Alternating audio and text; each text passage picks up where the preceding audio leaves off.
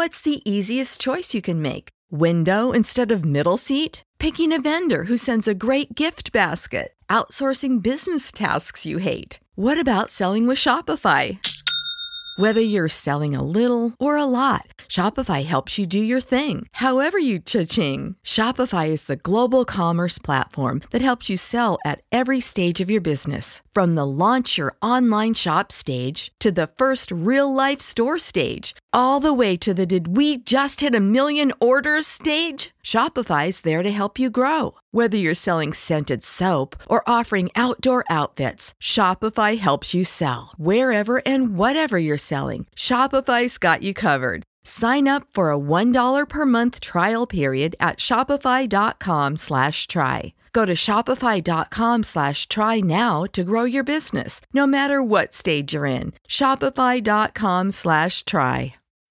When you need mealtime inspiration, it's worth shopping Kroger, where you'll find over 30,000 mouthwatering choices that excite your inner foodie. And no matter what tasty choice you make, you'll enjoy our everyday low prices, plus extra ways to save, like digital coupons worth over $600 each week. You can also save up to $1 off per gallon at the pump with fuel points. More savings and more inspiring flavors make shopping Kroger worth it every time. Kroger, fresh for everyone. Fuel restrictions apply. Hi, this is Bennett Kelly. Thanks for listening to Cyberlaw Business Report. Before you take a recess to hear the latest internet law news and commentary, you are hereby ordered to download the webmasterradio.fm mobile app for iPhone and Android. Okay, maybe not ordered, but why not? You can listen live to my show and all our show hosts every day on our live stream or download past episodes with ease. So download the webmasterradio.fm mobile app in the iTunes Store or in the Google Play Store. It's an open and shut case. All rise. Welcome to the Cyberlaw and Business Report. Get the top story on the hot button internet legal topics of the day. This is your home for the latest on internet law and policy. Hear the latest net trends impacting business and have your questions answered right here. This is the Cyberlaw and Business Report. Now, please welcome your host, the founder of the Internet Law Center, Bennett Kelly. Good morning. Welcome to Cyberlaw and Business Report broadcast live from the Internet Law Center here in Santa Monica, the heart of Silicon Beach. This is Bennett Kelly, your host, and um, please be seated. And uh, we have a great show for you today. Um, we hope you enjoyed last week's Silicon Beach debate and that it was informative for you. Um, mail in voting has already begun, so look for this to be a hard fought and close finish in that um, race to fill Congressman Waxman's seat in the 33rd Congressional District covering Silicon Beach. I suspect it will be Ted Lieu and Elan Carr in the runoff, but I wouldn't rule out other candidates sneaking in. Also, want to say congratulations to Stan Stahl and ISSA LA on a very successful sixth annual cybersecurity summit. Um, Stan's been on a number of times, you may recall, and um, during the summit, I had the chance to sit with District Attorney Lacey at lunch, and she is really making cybercrime a priority of her administration. Um, so it was great to talk to her. I have another shout out to my fellow internet lawyers who will be participating in the biannual Cyber Law Leadership Summit in Las Vegas this week and that'll be starting um, tomorrow and Friday. So not only are these a great group of people, but I've learned a lot from them, and I'm looking forward to the next two days um, going over what is the latest in cyber law. Um, another shout out to my Los Angeles Clippers. Um, you put up a good fight, and here's to another season as LA's team, and the first with an owner that represents what LA stands for today. Um, we are an ethnically diverse city where people speak 224 languages. We are the city of America's future, and it's time to say goodbye to Donald and the past. I actually will be speaking with one of the NBA owners, um, former Facebook executive uh, Chris Kelly, at the upcoming IP and the Internet conference at Luxe Sunset Hotel on June 12th. Um, that's sponsored by the California Bar, Bar, IP section. And you can hear from me, um, Chris Kelly, Ian Ballon, and other top internet practitioners and thought leaders on the latest in the cyber law and business. Hey, that kind of sounds like this show, doesn't it? Um, except it's an all day event. So check out the details on the California Bar IP section website. and um, I hope you consider attending. It's it's it's always been a good program in the past. I want to give a shout out to Kashmir Hill for her continued reporting on Bitcoin usage, including a recent article on strippers taking Bitcoin in San Francisco, only in San Francisco, and then there was another Forbes article on gun um, gun shops taking um, Bitcoin in Texas, again only in Texas.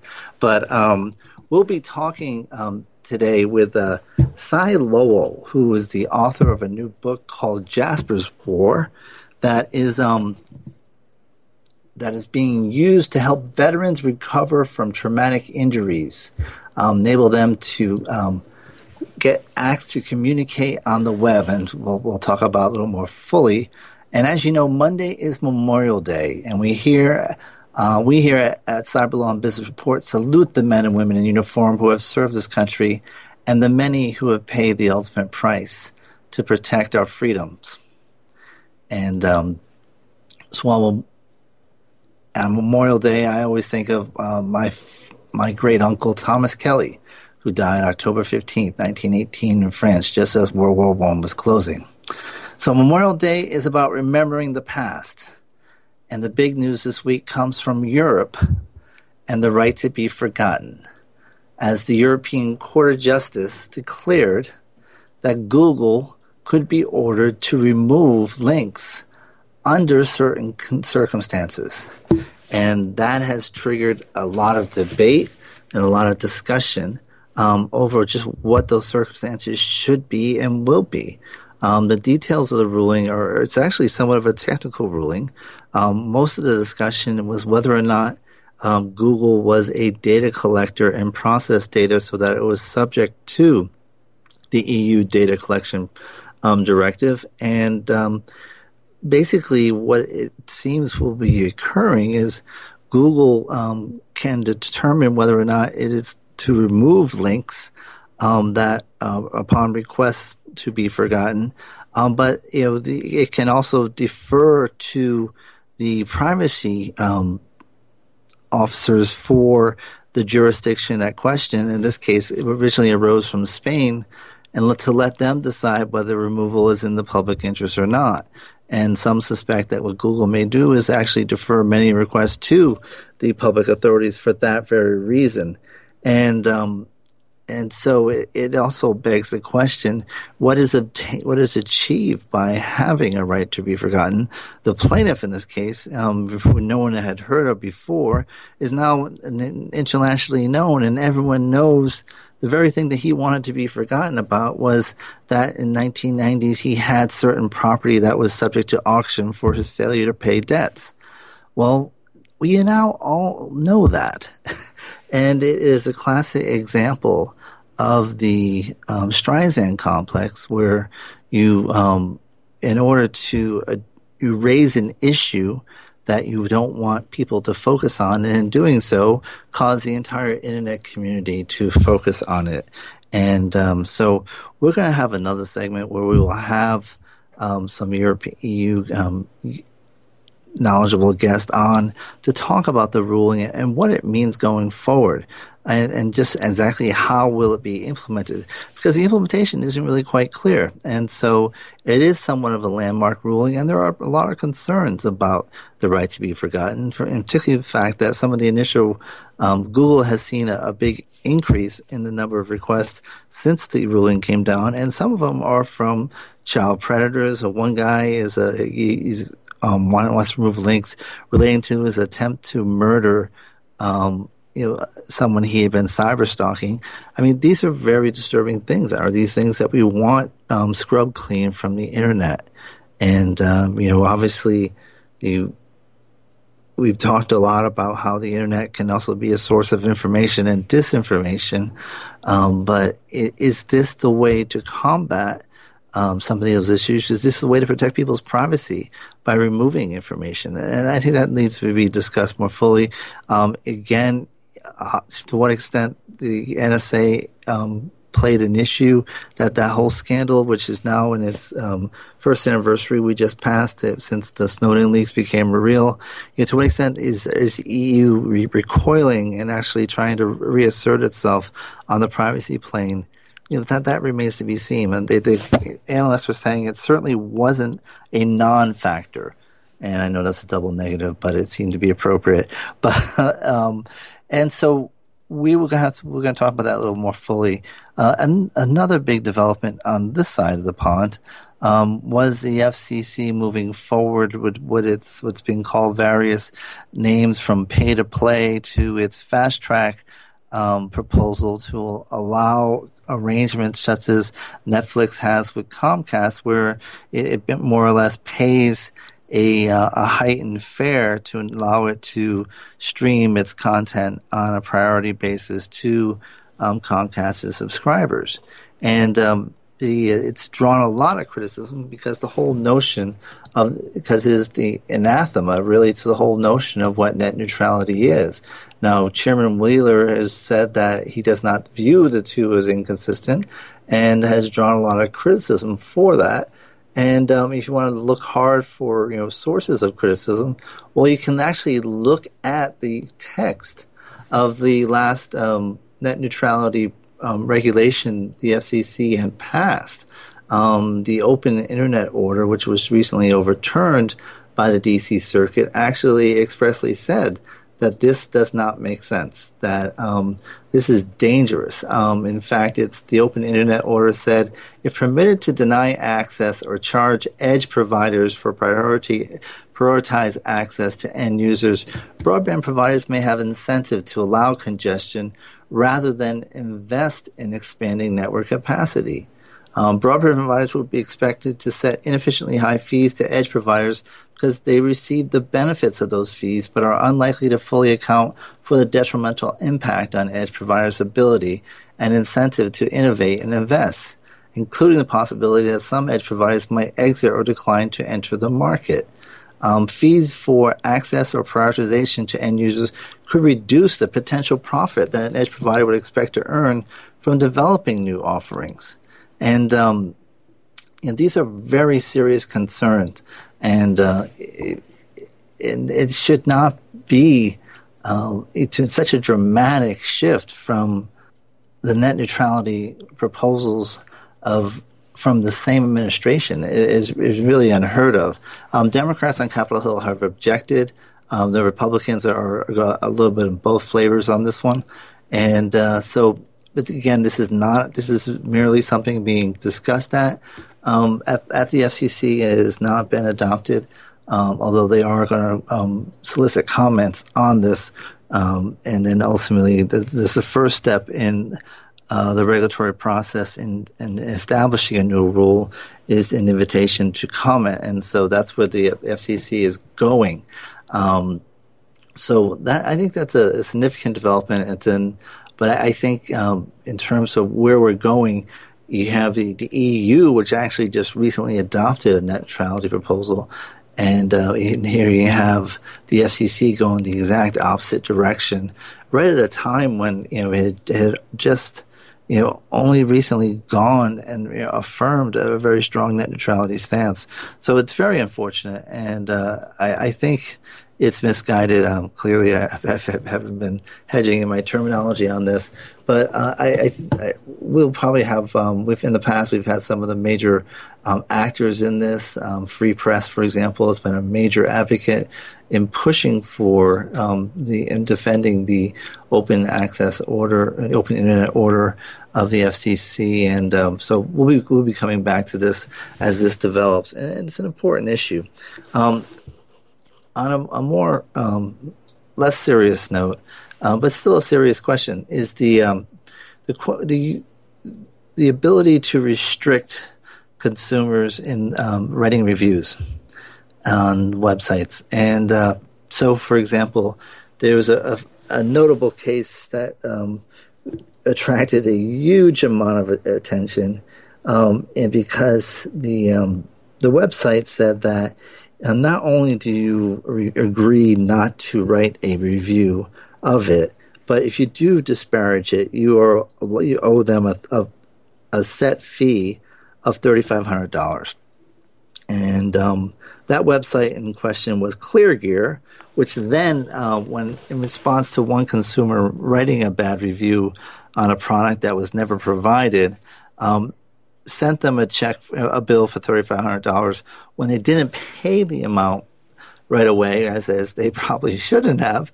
Um, it then immediately sent it to collections and uh, affected their credit standing, and which led to a, um, a, a, litigation by them trying to get the um, get the thing reversed, um, and as well as a huge international outcry, really from the internet community, um, on what a ridiculous and obnoxious um, thing for a website to do basically, you know, they, they complained they didn't receive um, the, and, and, a small product that was less than twenty dollars, but somehow they're supposed to be liable for thirty five hundred dollars, and um, and they then went to Ripoff Report and uh, complained about this, and they were assessed thirty five hundred dollars, and this went to court. Um, the uh, I believe it was the EFF that helped them um, in challenging this in court and um, actually it was public citizen Paul Alan Levy, and took it to the court, and the court decided is that um, it was not enforceable, and the judge uh, was ruling in favor of the consumer.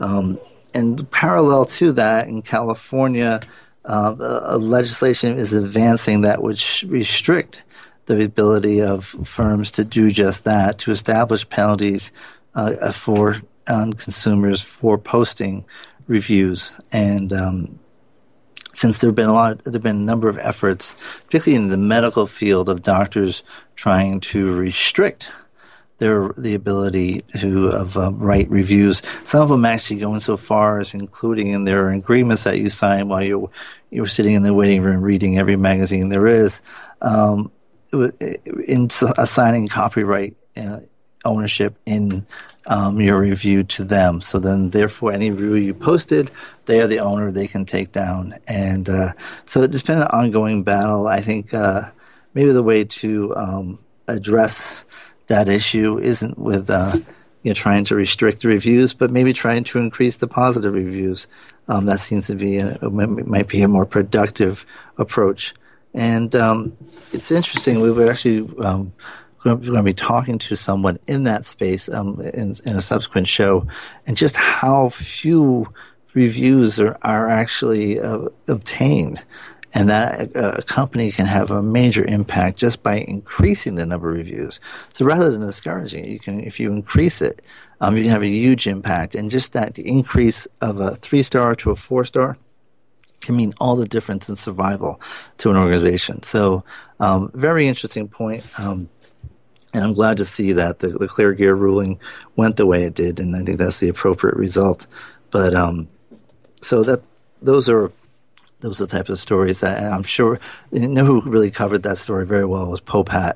Um, I mean, we've had them on um, in the past, and you know it's uh, they're very good at you know, finding the the people that just deserve the, just the, every modicum of outrage that the internet can sometimes yield, and uh, they were very good at channeling it um, their way. So, um, hats off to um, Public Citizen for their help in that area. Um, so, as we come to as we close out the news segment, um, again, I want to thank everyone who participated in the Silicon Beach debate. It was very, uh, very much appreciated, and the enthusiasm is shown by the candidates. And um, so, but I'm I'm glad we were able to do it, and hopefully we'll get a chance to do it in the fall. But um, so we're going to take a break, but when we come back, we're going to have Cy Lowell, and we're talking about Jasper's War and how it can help veterans of today's recent Iraq and Afghanistan efforts after these messages. Stay tuned for more of the Cyber Law and Business Report after this brief recess for our sponsors. When you started your business, you first listened to your professors. Now that your business is growing and gaining ground, you only seek out professionals. PPC Professionals, an industry leader for highly optimized search marketing campaigns with over 30 years of combined management experience. Our professional approach to every campaign helps you find every avenue of revenue so that you can not only stay ahead of your competitors, but get a return on your investment and increase your bottom line. PPC Professionals, personal, professional, PPC services. PPCprofessionals.com.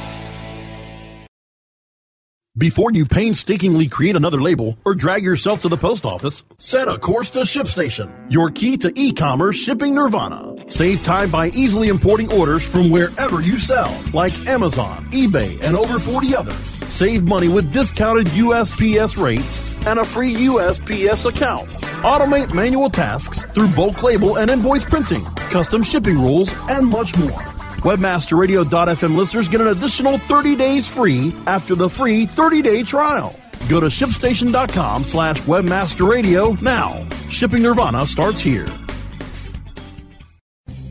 Oh yeah, my day is done. Time for happy hour. You're already done for the day? Yeah, because I use certifiedknowledge.org. Their PPC tools literally save me hours every day. How do you keep on top of all of Google's new features? Easy. With Certified Knowledge, their interactive learning modules keep me up to date. And if there's something I don't know, I can watch their video lessons without having to hunt around the Google Help files. Great. I'm ready to expand my knowledge. Hi, I'm Brad Geddes. I'm the only leader officially supported Google to teach the We're advanced everywhere. track of the AdWords Seminars for Success. I personally recommend CertifiedKnowledge.org as your one-stop shop for all your PPC needs. Learn, optimize, connect. Be smart. Go to certifiedknowledge.org now. You are dedicated and devoted to a life of developing new ideas and innovations, willing to take calculated career risks, achieving independent wealth and success. Then you are ready to experience the entrepreneur effect. On demand anytime, inside the Internet Marketing Channel, only on WebmasterRadio.fm. The best gavel to gavel legal news and information on the net is right here. This is the Cyber Law and Business Report, only on WebmasterRadio.fm. Our next guest is Simon Lowell. He is the author of the best-selling Jasper's War, a novel. Um, Sam comes from an interesting background. He's a Vietnam vet and an international tax lawyer who apparently knows um, a very good friend of mine from law school, um, keeping up the uh, small world uh, element. And um, Simon, um, can you hear us? I can hear you just fine, thank you. Great. Welcome to the show. And uh, so, um, you you went into Vietnam at the age of 18, into the Navy, I, I believe. Um, yes, my parents were university professors, and I went to a laboratory high school of Indiana University.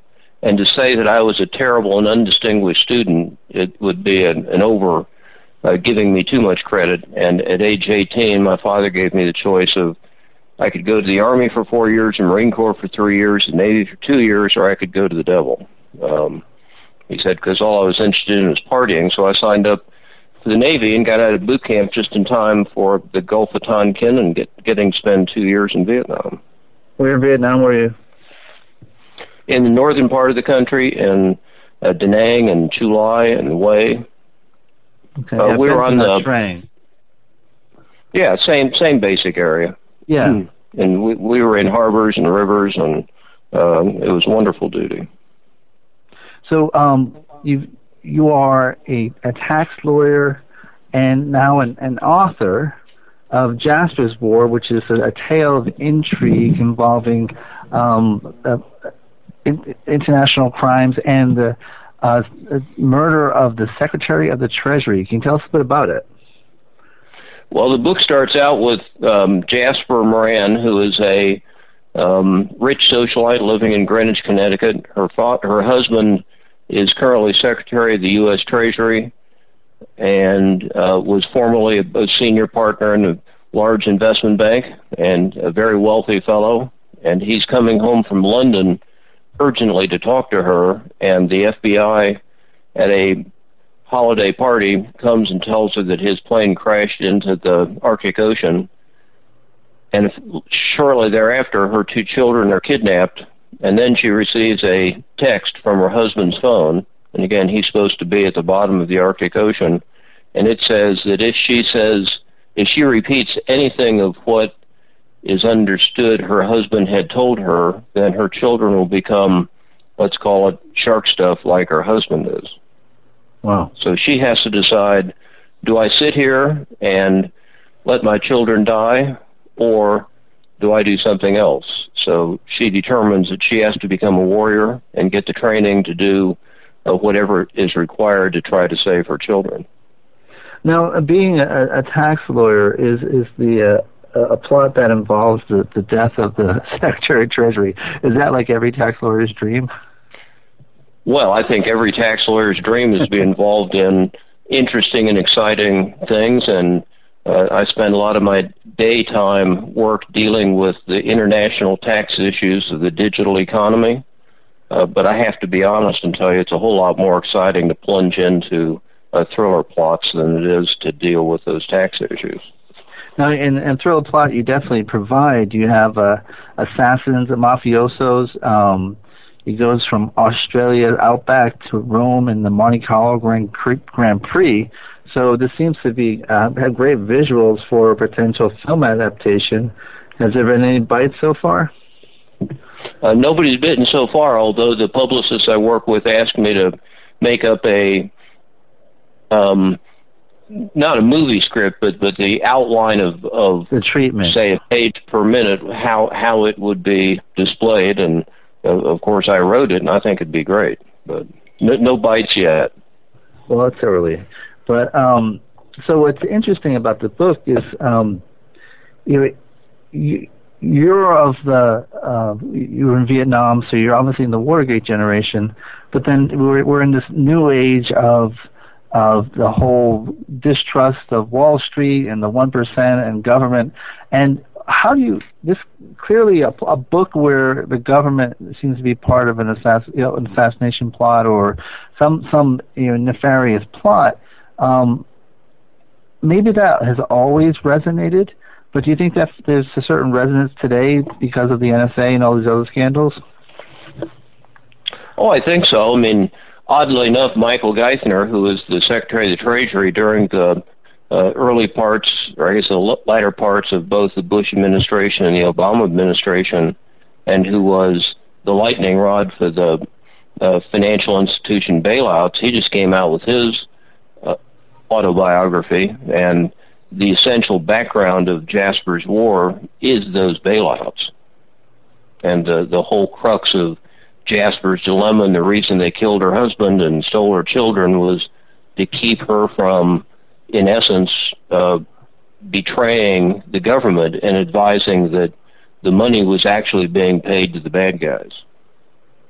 And uh, how, from is that is that a view that you you, you share?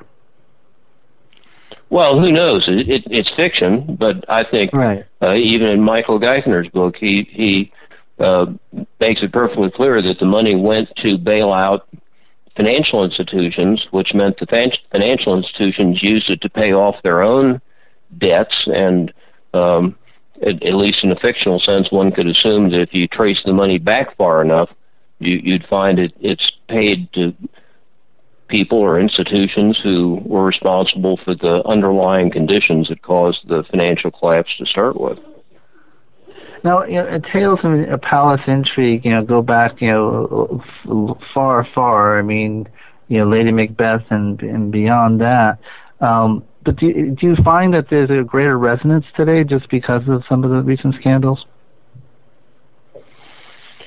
Well, I think many popular um, thriller writers uh, deal with all kinds of issues, but the intersection of business and government and mayhem creates great opportunities for making tense stories.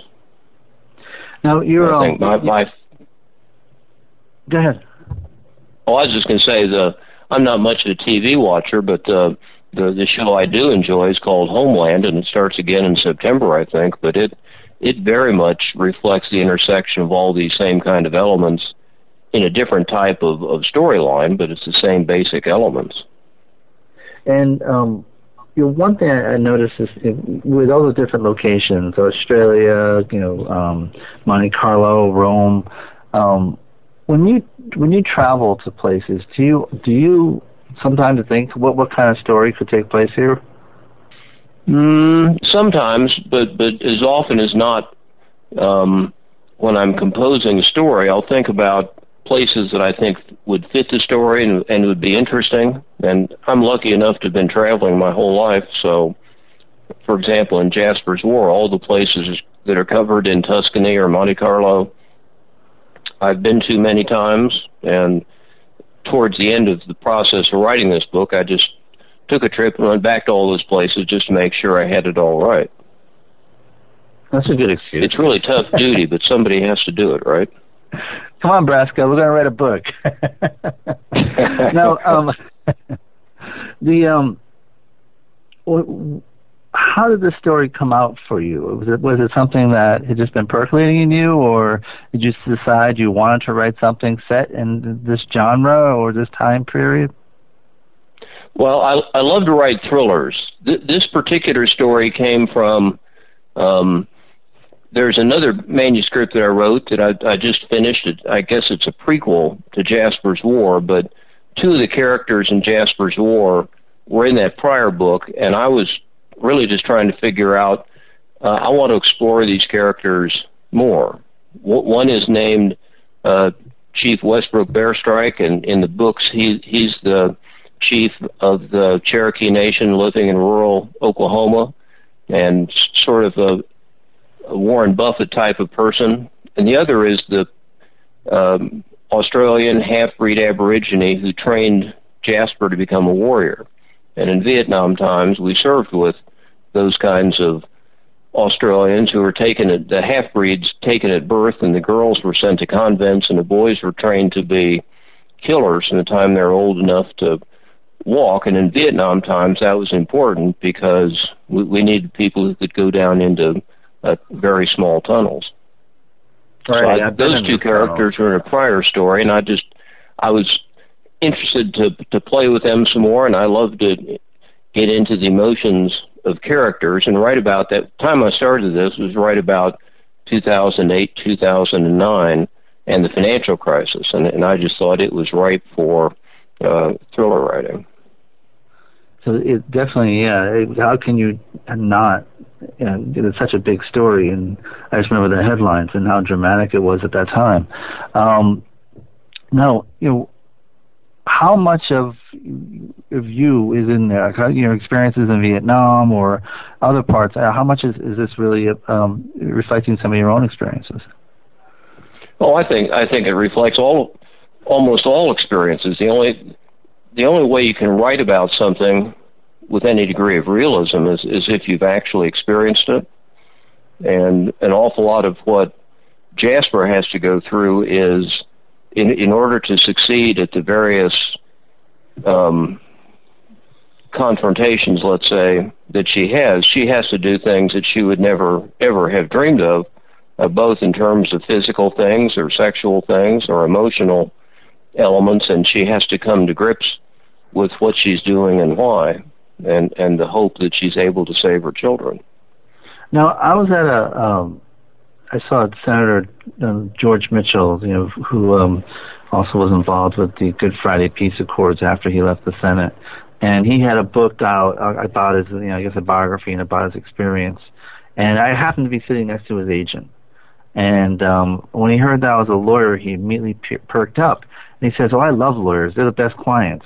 And uh, I guess because he he felt that you know, lawyers, because the way they're trained, tend to be good writers.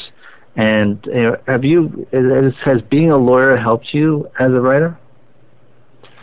Oh, if anything, I, I think the being a lawyer has hurt me as a writer in the sense that I, I'm accustomed to writing over a 35 or 40 year career, long, detailed, careful analyses of things, and uh, to be a fiction writer is an entirely different approach.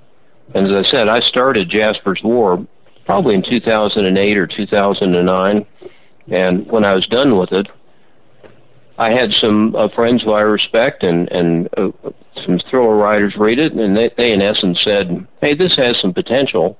So I, I got involved with something called the International Thriller Writers Association, and engaged some uh, serious editors who who others had recommended, and I worked with them, and it, it's it's taken two or three years um, to finish Jasper's War, and then I went back and did a prior book that's in in the commercial editing process now, and I'll I'll start doing the sequel. But I I think it's taken me a fair amount of time uh, to learn how to write like a fiction writer.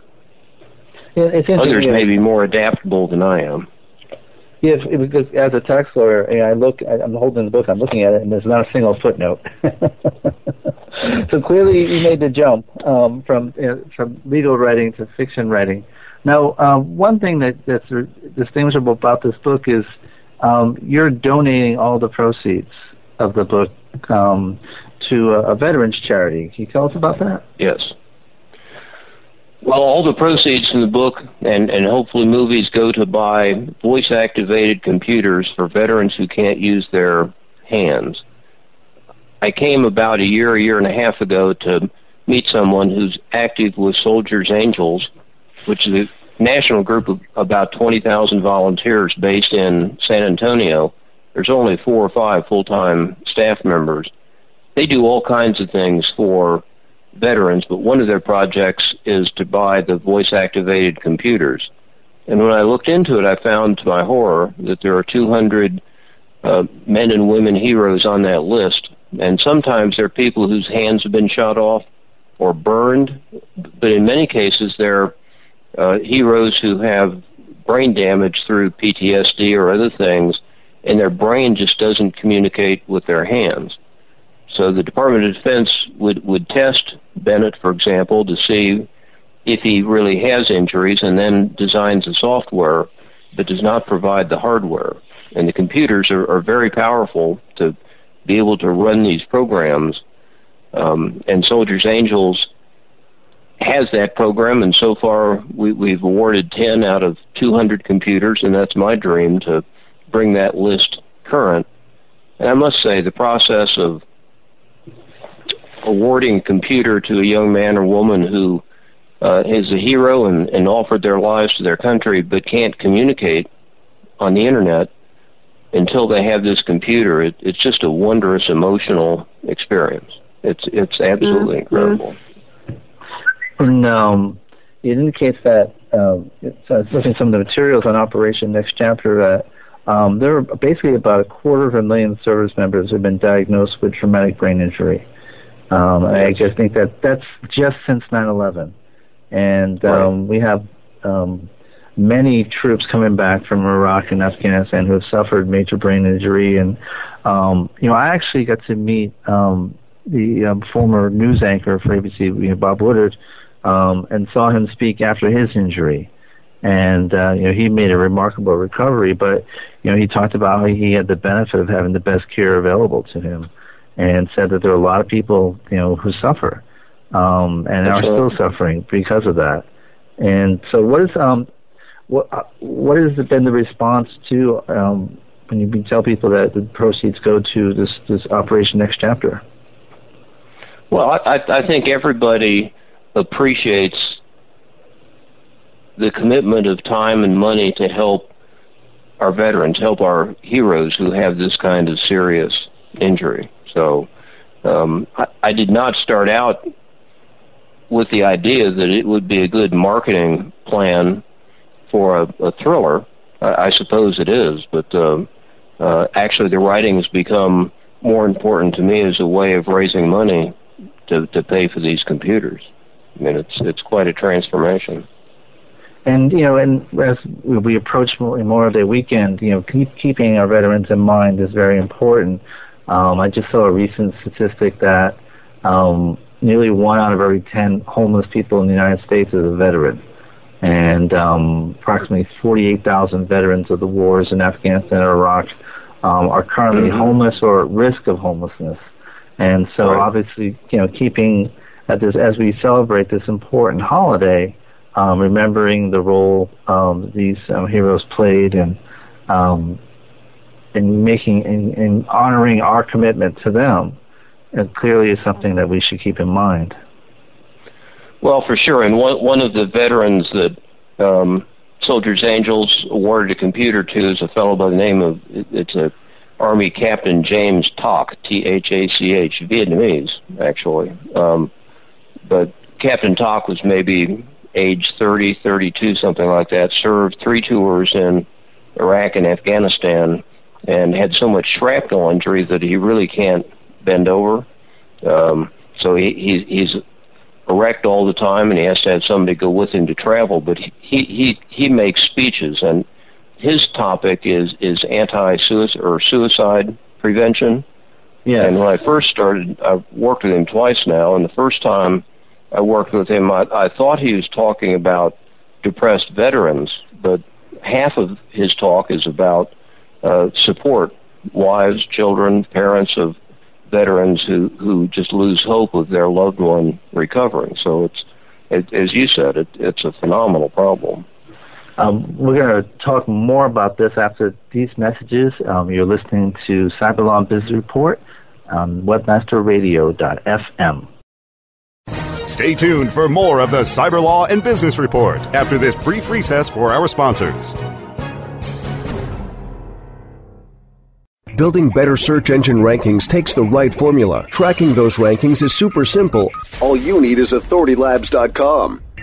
Authority Labs uses automated daily rank tracking tools to monitor your site's performance or leverage their API to build your own tools. No matter what animal labeled algorithms affect your ranking, you should be using Authority Labs. Unlimited users for no additional cost and white labeling can help keep your clients updated and save countless hours of creating reports. Whether you're running sites with just a few or millions of keywords, what you need is authoritylabs.com. While some affiliate networks can give you offers, Affiliate Offers Network gives you offers that pay big. Why do affiliates work with Affiliate Offers Network? How about because they work with powerhouse CPAs like Affiliate.com? How about that affiliates get paid every Monday to kick off their work week? Plus, learn how their Green Bucket system can turn your email, display ad, social, video, or mobile impression into profitable income. Get connected today with Affiliate Offers Network. Call 312 560 0175 or visit affiliateoffersnetwork.com. Guys, are you suffering from FD, fulfillment dysfunction? Let MoldingBox.com's online portal system for inventory, tracking, and returns perform for you. We have the enormous tools you need for complete warehousing, shipping, and handling of all your packages, no matter the size or shape, directly to your customers. MoldingBox.com can also fulfill all your nourishing, nutraceutical, and smooth skincare product desires, including green coffee and Garcinia on demand. Plus, let our in house printing and CD, DVD manufacturing help you enlarge and maximize your coaching and business opportunity potential. We do everything fulfillment, shipping, tracking, inside and out, and all in one place. Moldingbox.com. It's shipping made sexy. Webmasterradio.fm. We're everywhere. The best gavel to gavel legal news and information on the net is right here.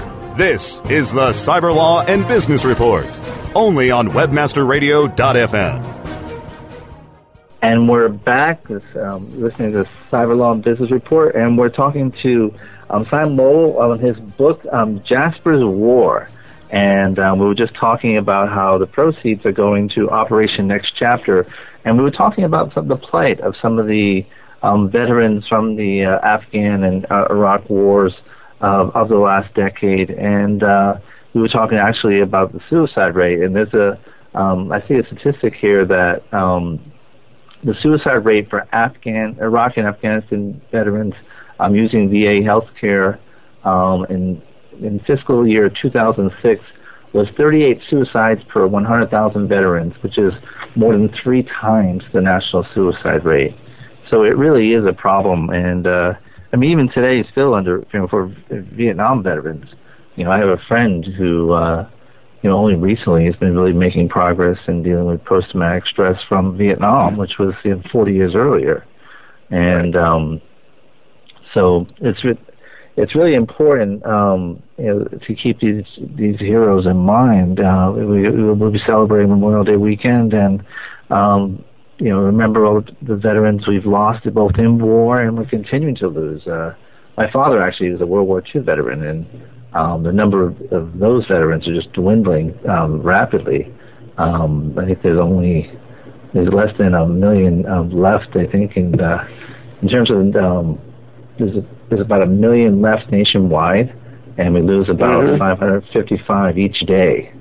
So uh, oh, I remember we, we, we did something uh, about a year ago, and I mentioned that you know during during this broadcast we will lose about eight um, during during the time of the broadcast. So, but um, very important. Now, um, do you do much with the Iraq uh, war veteran or, or Afghanistan war veteran groups? Um, o- only three Soldiers Angels, and I, I served in Vietnam, and, and I must say that I've been active with the VFW and other other type organizations like that. But in terms of outreach to try to help people, other than contributing money, no. So th- this is my first experience of a- actually not just providing the money, but working to award the computers to veterans and and help them in their processes, like Captain Thach in New York. And um, in your in your sequel books or your prequel books, um, do it will will any uh, this address will this be reflected in, in the future works you have in terms of you know the impact of the war on the veterans? Um, well, it's very much involved in Jasper's War in, in terms of the character Nulandi, the the half breed Aborigine. Mm-hmm. And I started the sequel, um, and and one element of the sequel is is Jasper then dealing with the reality of what she had to do. I, I don't want to talk about the plot or sure, how Jasper's away, yeah. war ends, but um, assuming that she's successful, then she's had to do an awful lot of things that a socialite in, in Greenwich, Connecticut would never even conceive of having to do. And, and like Afghan or Iraq veterans will, will have to come to grips with here's the reality of what I did. It was interesting that um, you know we had recently um, Ken Burns did the documentary based on World War II, and uh, he found that you know that it was a very stoic generation. You know, they didn't really talk much, um, right. and but you know some did, and um, he found that the ones who had never really told their stories, um, when they um, did open up, it was, just incredible what he found. It was very vivid, and that the other veterans who had been telling the story over the years, that the the act of telling a story changes it, and um, and so it's just interesting how um, the process of you identifying and revealing something for the first time gives a certain freshness. And um, and so I, I imagine that's what we're finding on the pages of, of Jasper's War as well. Um, you know, revealing um, you know what what the what she had to go through um, to get to what, what may or may not happen at the end, without without giving anything away.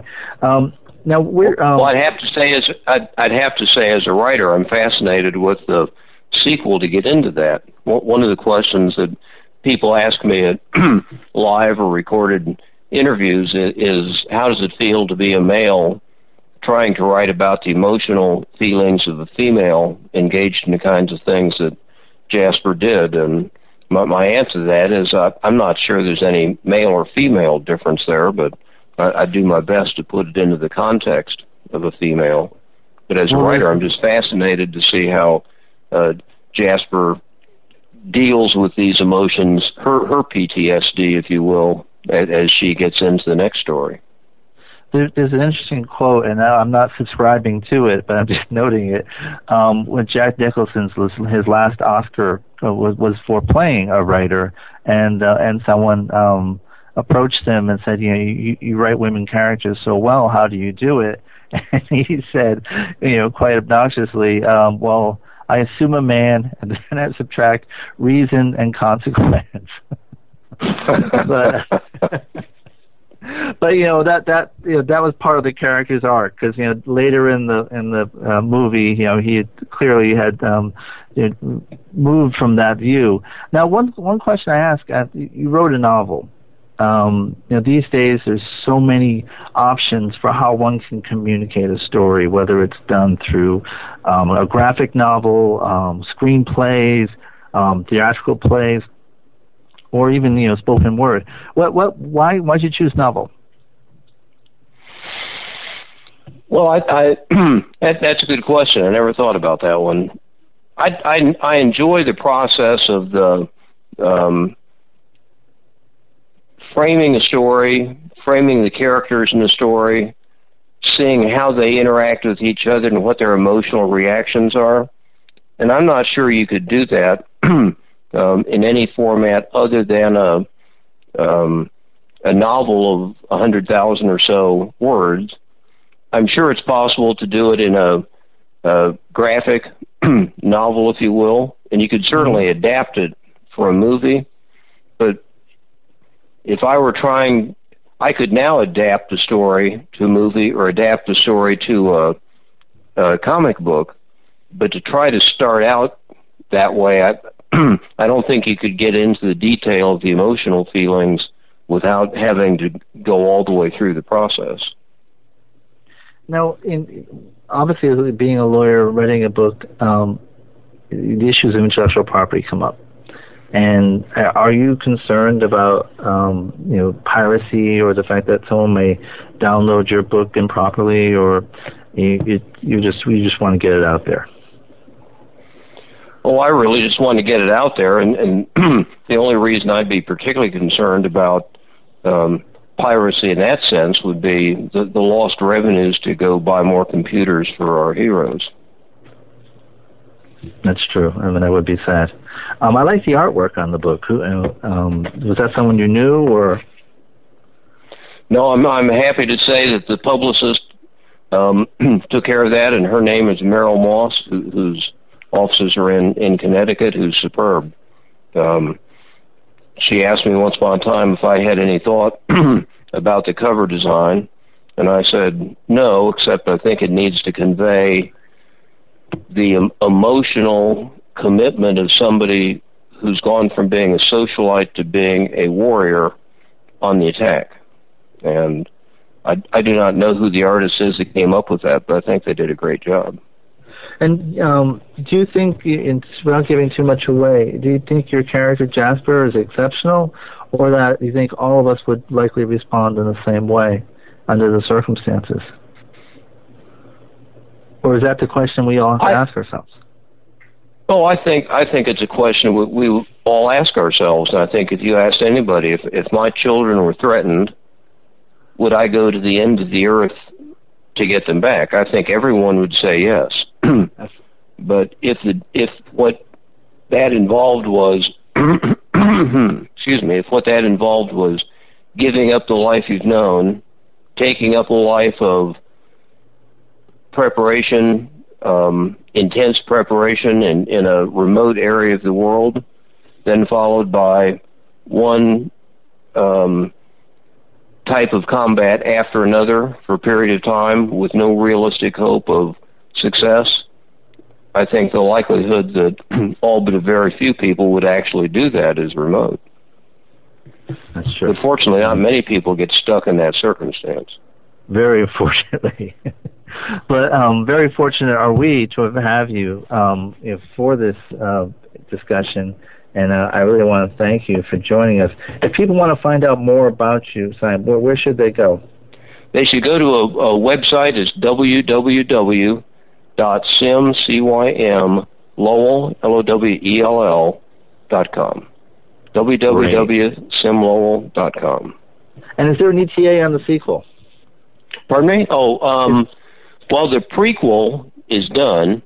I mean, the, the prequel is is where the Nulandi and Bearstrike characters came from, and in the background of that story is the the infamous Jewish gold of World War II that was never accounted for and in this book, we learn what actually happened to it, and, and out of it comes uh, these characters, Nulandi and, and Bearstrike. The, this sequel I've started, and it, it's taking a current issue that I think is fascinating as background, and, and then we'll have these characters thrust into a new dynamic, and, and I'm hoping to have the text written within six months, which means it, it should be ready to be published in about one year. Great. And then um, Soldiers Angels is at soldiersangels.org. And um, so I want to thank you for joining us again, and best of luck to you. That's Jasper's War, which is available through Rosemary Beach Press. Um, definitely check it out. Um, have a happy Memorial Day to you. Thank you, Bennett. I enjoyed it anytime. I want to thank Mr. Lowell again for joining us, and uh, please check out the book, and more importantly, you know, check out the um, the, the charity. It's a very very worthy cause, and um, we'll be. Um, that's all we have for now. Um, join us next week. We're going to have uh, Professor Charles Elson. He's going to be talking about the uh, Mozilla OK Cupid lawsuit, and uh, what better way to sign out for for uh, a show that is on iHeartRadio. Um, so thank you again for joining us. Uh, this is Bennett Kelly. You've been listening to Cyber Law Business Report. Be sure to download our mobile app and take us wherever you go. Um, this court is adjourned. We'll see you next week. Um, have a good week and have a happy Memorial Day.